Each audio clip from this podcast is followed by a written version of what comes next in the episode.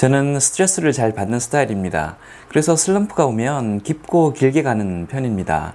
슬럼프 때문에 더 스트레스를 받고 그 스트레스가 다시 더 깊은 슬럼프를 불러오는 악순환에 빠집니다. 제가 그런 성향이란 걸 알고 나서는 그걸 극복해 보려고 정말 많은 노력들을 했는데요. 뇌과학에서 답을 찾아보려고 관련된 책들을 무지 사서 보고 있기도 하고 명상도 예전부터 계속 해오고 있습니다. 너무 격렬해서 남들이 왜 그런 미친 짓을 하냐고 하는 그런 스포츠를 한 10년째 계속 하고 있기도 하고요.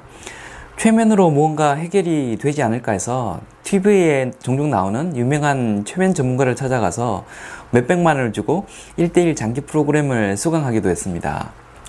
어떤 것들은 저와 맞지 않아서 포기한 것도 있는데요.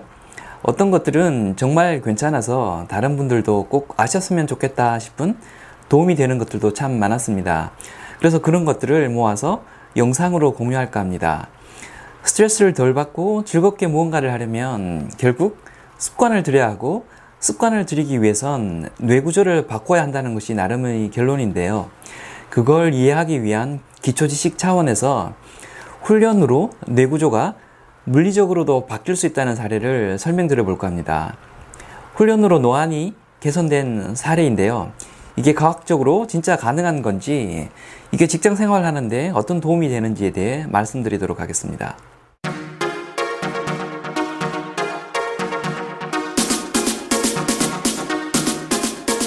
안녕하세요.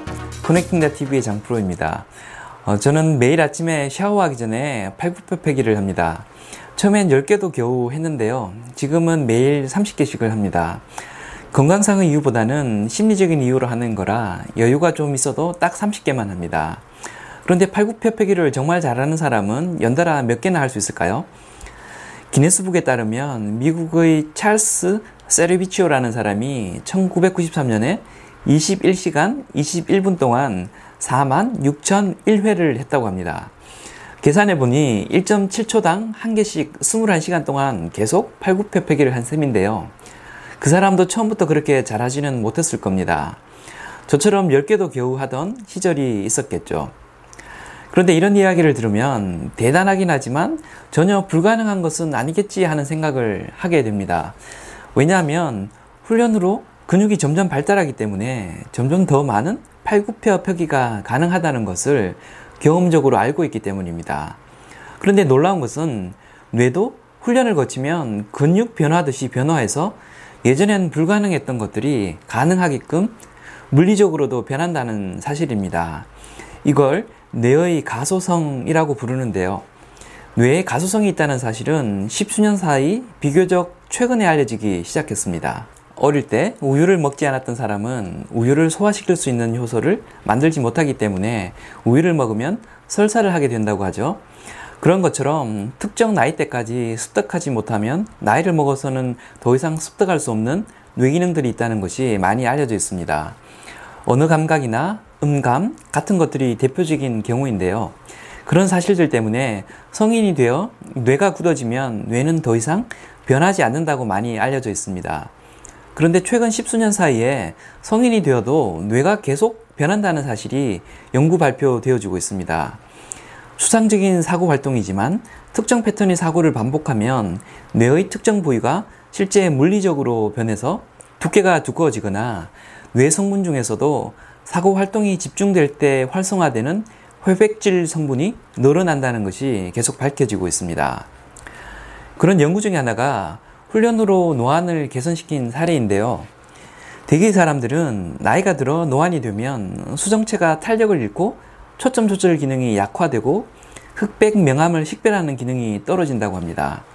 쉽게 말해 늙으면서 자연스럽게 시력이 떨어지는 것이죠. 노안이 온 사람들을 대상으로 훈련을 했다는데요. 일주일에 세 번 정도 30분씩 훈련을 했다고 합니다. 화면에서 작은 이미지를 찾아내는 훈련이었는데요. 이미지의 색과 배경의 색이 비슷해서 찾기 힘들지만 집중을 하면 어렵게라도 이미지를 찾아낼 수 있는 그런 훈련이었다고 합니다. 처음엔 잘 못 찾았다는데요. 시간이 지나면서 점점 더 빠르고 정확하게 이미지를 찾아낼 수 있게 되었다고 합니다.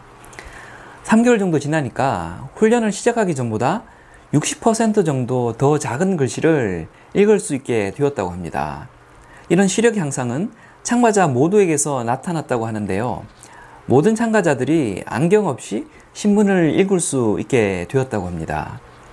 이런 능력은 훈련에 참가하기 전에는 거의 대부분의 참가자들이 불가능한 일이었다고 하는데요. 글자를 읽는 속도 역시 3개월 전에 비해 훨씬 빨라졌다고 합니다. 그런데 조사를 해봤더니 아무도 실제 시력이 증가된 사람이 없었다는 거죠. 수정체의 탄력은 예전과 그대로고 초점 조절 능력에도 똑같은 수준으로 문제가 있었고 명암을 식별하는 기능도 그대로였다는 겁니다. 그런데 뭐가 바뀐 걸까요? 시각 신호를 해석하는 뇌의 기능에 변화가 일어난 겁니다. 시각 능력과 관련된 눈의 기능은 그대로인데 뇌의 시각 정보 분석 능력이 훈련을 통해 업그레이드 된 겁니다. 흐린 이미지에서 얼룩덜룩한 번짐 현상을 제거하고 선명도를 높이는 법을 뇌가 훈련을 통해 터득하게 되었다는 것이죠.